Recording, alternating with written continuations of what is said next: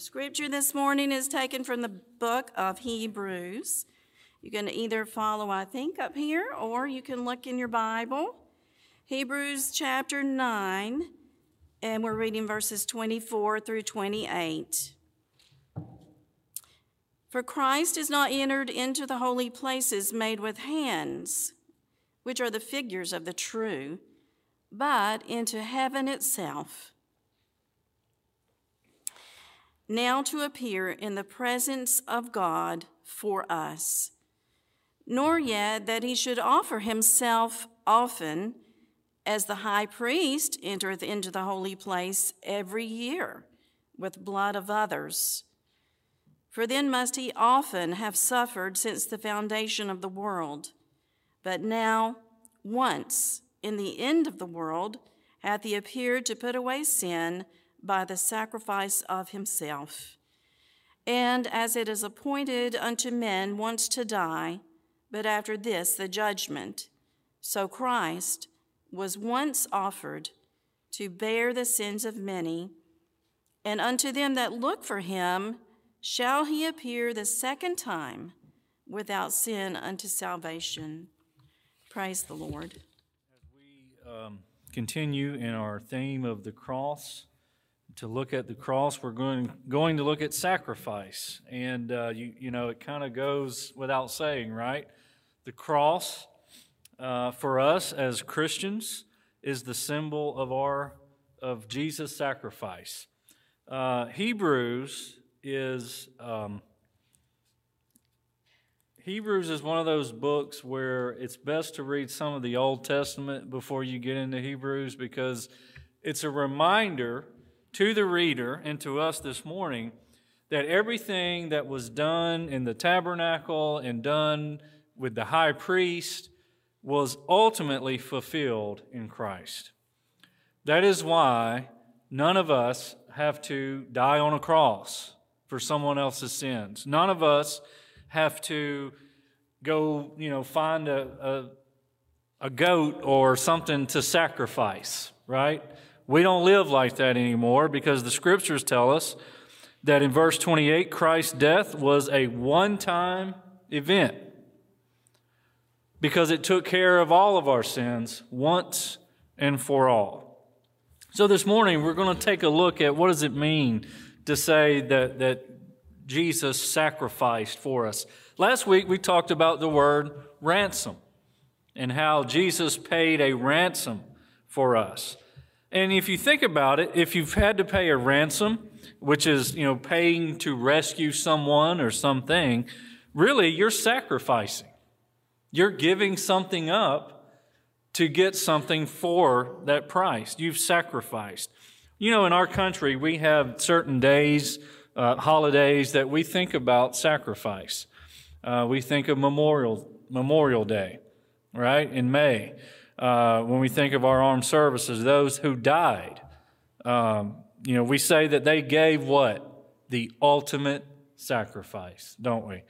And then you think of November 11th. We think of Veterans Day. Uh, there's, a, there's some research that has been done. Uh, when you think of, uh, used to be called, uh, uh, let me find the word so I don't say it wrong, and I probably will still say it wrong. Armistice Day, is that right? Armistice, see, I told you. Uh, so I didn't say that. Uh, so this is not about World War II. Actually, this came about in World War One, and I'm, you know, I'm just going to go on a uh, a dare here and say I don't think anyone is still living from uh, who who have fought in World War One, because World War One ended uh, in the early 1900s. The war ended in 1911 the war had been going on four years, and this, the research that was done says nine million soldiers died. Now that's the, that's the total, okay? Nine million soldiers dead, 21 million wounded. Germany, Russia, France, Great Britain each lost around a million soldiers. These are lives These are souls, right? The United States, just to put that in comparison, lost 116,000, twice the number killed in Vietnam. That's a lot of people giving what we consider the ultimate sacrifice. All wars create sacrifice, right? That's why we honor armed services, uh, people who are in the, in the armed services, Veterans Day, Memorial Day. But you know, what we read in the scriptures, when we think of Jesus, Jesus really ended the war of all wars. And to do that, he was sacrificed. You know, again, going back to Genesis 3:15 where it says that that uh, you know your seed will will come about and he will uh, he will trample the serpent and the serpent will strike his heel. That was a declaration of spiritual warfare.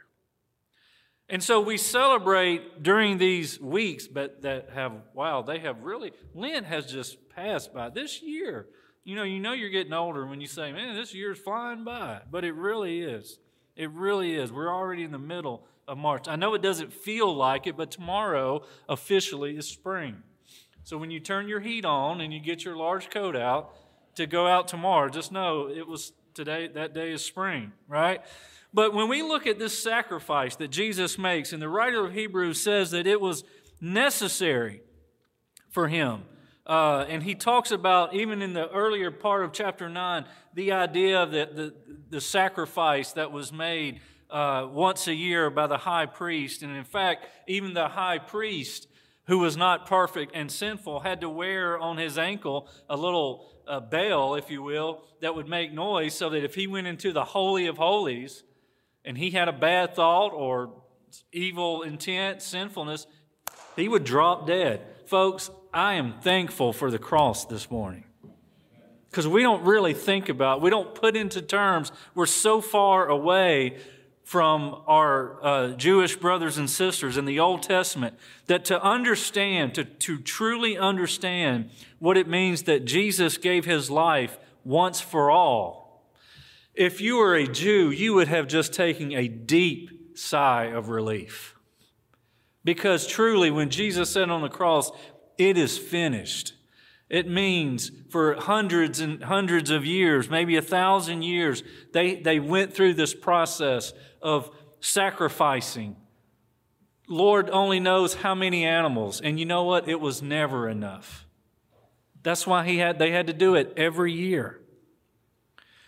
But going back to World War I, in fact, a few years ago, there was a movie made of this man, Desmond Doss. Desmond was in, uh, in World War II, but he was a Christian. And he was, he, he was one who refused to even touch a firearm. He wouldn't even work on the Sabbath. He enlisted in World War II and became a medic. One person said he just didn't fit the Army's model of what a good soldier would be. His battalion considered him a pest. They saw him as a slacker and threw shoes at him while he prayed.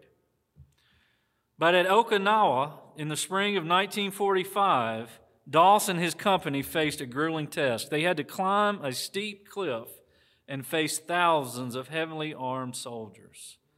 He climbed the ridge and crawled, dragging wounded soldiers to safety. Many of you would know uh, of the movie Hacksaw Ridge. The movie is based on him. He saved, just himself, he saved 75 people.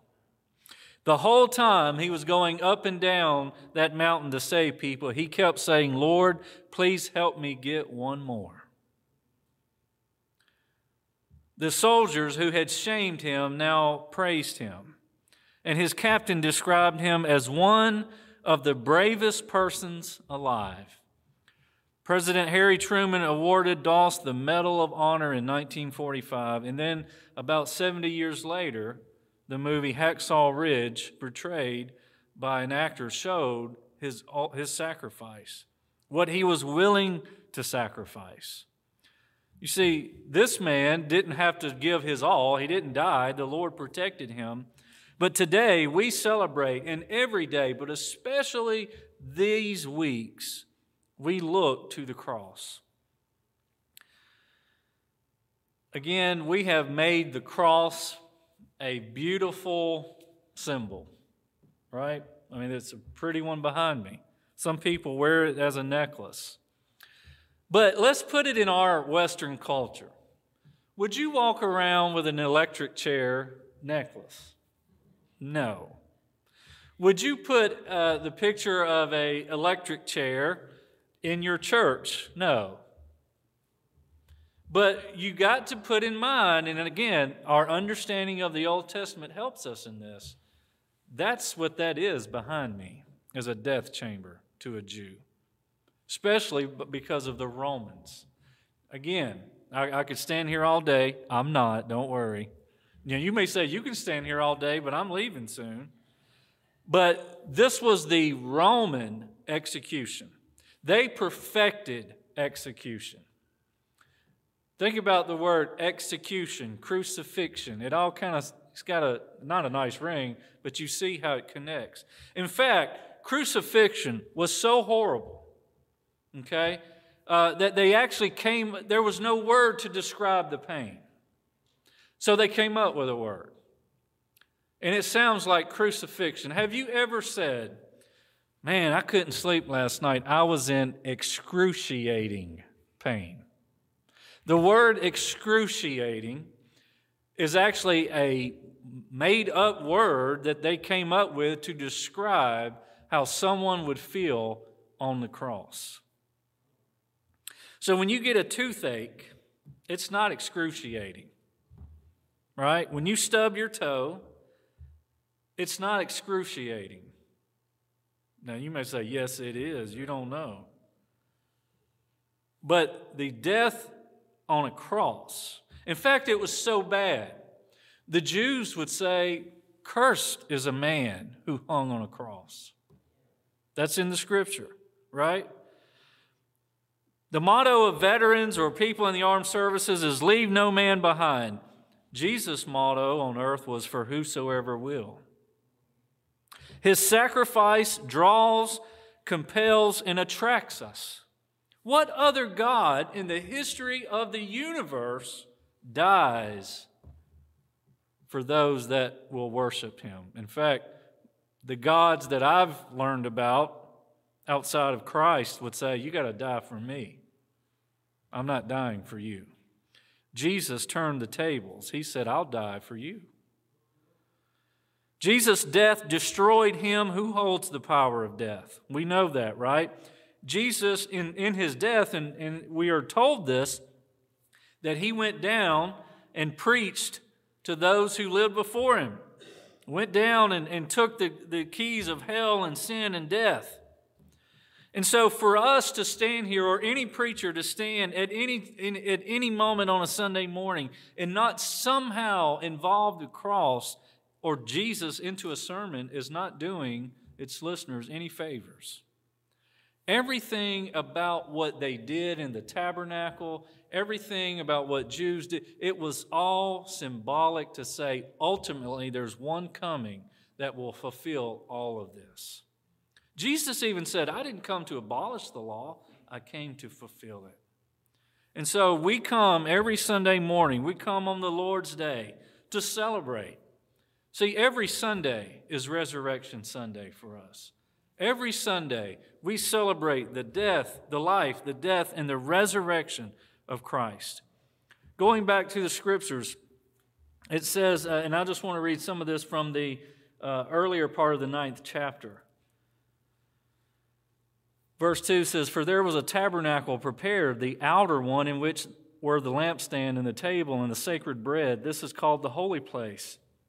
Behind the second veil, there was a tabernacle which is called the Holy of Holies, having a golden altar of incense and the Ark of the Covenant covered on all sides with gold, in which was a golden jar holding the manna and Aaron's rod which budded and the tables of the covenant. And above it were the cherubim of glory overshadowing the mercy seat. But of these things we cannot now speak in detail. Now, when these things have been so prepared, the priests are continually entering the outer tabernacle, performing the divine worship But into the second, only the high priest enters once a year, not without taking blood, which he offers for himself and for the sins of the people committed in ignorance. And then in, in later on that verse 8, he, the writer says, This is all a symbol for the present time. Accordingly, both gifts and sacrifice are offered, which cannot make the worshiper perfect in conscience, since they relate only to food and drink and various washings, regulations for the body imposed until a time of reformation. But when Christ appeared, verse 11, as a high priest of the good things to come, he entered through the greater and more perfect tabernacle, not made with hands, that is to say, not of this creation, and not through the blood of goats and calves, but through his own blood. He entered the holy place once for all, having obtained eternal redemption. If you went back to Luke chapter 22, where God or Jesus is about to celebrate the Passover, right?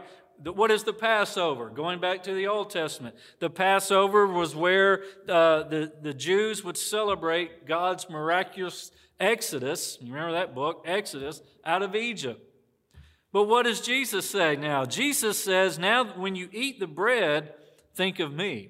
Do this in remembrance of me. You see, in, in all of this, Jesus is not a passive victim in this plot against his life. Luke 22, 7 through 20, these verses show that he is accomplishing God's plan. Jesus takes the initiative in planning this Passover meal and shows control over the details as his words of instruction are fulfilled exactly as he said they would be. You see, at one time, the Jews would eat the Passover to remember the children of Israel and Moses. And now Jesus is saying, the next time you eat this meal, I want you to remember me. I want you to remember when you break that bread, it's, it's a symbolic uh, symbol of my body being broken for you. God's people will take bread not to remember the deliverance from Egypt, but to remember Jesus and the deliverance he accomplished on the cross in his sacrificial death for all of us. Jesus reinterprets the cup to show that this represents his blood poured out in sacrificial death for his people to establish the new covenant. Jesus' death will be both uh, victorious and sacrificial. You see, everything that we read in, in this book, everything points to one person Jesus Christ. Everything. Everything that, that the high priest would do in the tabernacle, even, even the tabernacle itself and what was laid out, and the, the, the, that they would have to wash their hands and that they would have to eat certain foods, all of this was symbolic for what, for who, not what, but for who was to come. You see, his sacrifice allows you and I to speak right to God. See, it just, we're so used to this, it's common. And that's good, but that's also not bad, but we need to understand how good we have it. That you have access to God, and I have access to God because of what Jesus did on a cross. Never, ever lose sight of the reason why you have total access to God at any moment, at any time. You don't have to come to me. Now, yes, you can come and say, Would you pray for me? Absolutely. But I've even said to people, and they shake their head, You know, you can pray too. My prayer does not have special magic to it because I'm a pastor. It really doesn't. Nothing wrong with having your pastor pray. But I want you to know the Bible tells us that all of us, every one of us who are, who are bought by the blood of Christ, have the same access to God. Every one of us. Doesn't matter what your status is or what it's not. And these verses remind us this morning. That is why we celebrate. I know it sounds strange to say we celebrate the sacrifice that Jesus makes. But, friends, when you put it all together and you get a better understanding, and again, this sermon is not, you can't do that in a sermon. You can't even do it in, in a Bible study. But over the years, as you read God's Word and you begin to put the puzzle pieces together, you will see that everything was about this, this moment in time. This moment in time where Jesus sacrificed his life for us.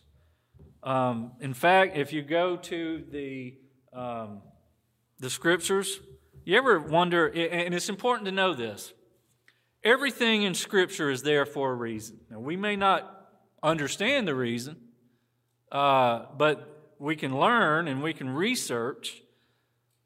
But there's one thing that I never thought about. And it was why does it tell you and me the time when Jesus died? What does it matter? Well, it does matter. It matters because that at, during the, the, the, very hour that he cried aloud and, and you know his the body uh, the scriptures say that you know his, his spirit was taken or as the good king james say he gave up the ghost. At that very moment the high priest would have been slaughtering a sheep. See how the light just came on? So that ultimately, that lamb on the cross was the ultimate sacrifice. And never again would anyone have to sacrifice an animal. You know why? Because, because it had been done once and for all. The perfect, the perfect sacrifice had finally been made. You know, I love probably one of my favorite verses or stories in the scriptures is that Resurrection Sunday. Uh, I would have loved to have been one of those men on the road to Emmaus because it says that, that Jesus, he, he must have gave them the greatest Bible lesson of all time when he explained the scriptures to them so much to where they said, hey man, don't leave, stay for supper. Right? And if, hey, you know it's going well when somebody says stay for supper. Right? It's so good, we're going to feed you. But he had fed them a meal too.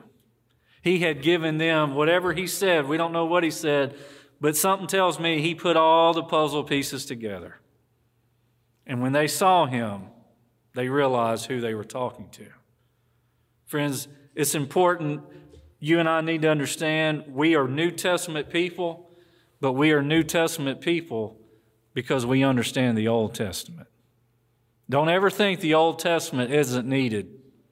The Old Testament is the guide to help us understand how important Jesus' sacrifice on the cross is and was.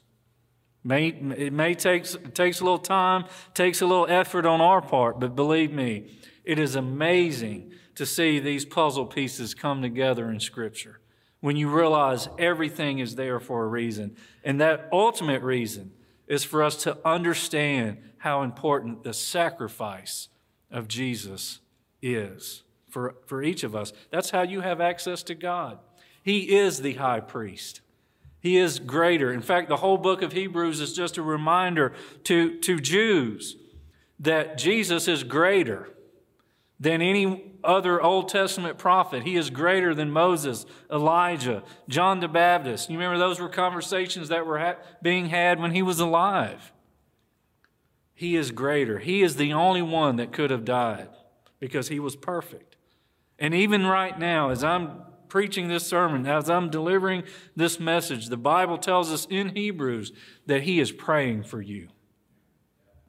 He is making intercession for each one of us. Isn't that amazing? I don't know what he's praying, but it doesn't matter. I just know he's praying for you. The greatest high priest of all time has God's ear and he's got your name whispering it to his ear. Friends, that's, that's all I need to know. Somebody once said, would it, would it mean anything to a minister if he stood up in front of 10,000 people if he knew that his congregation was praying? And the man said, Oh, absolutely.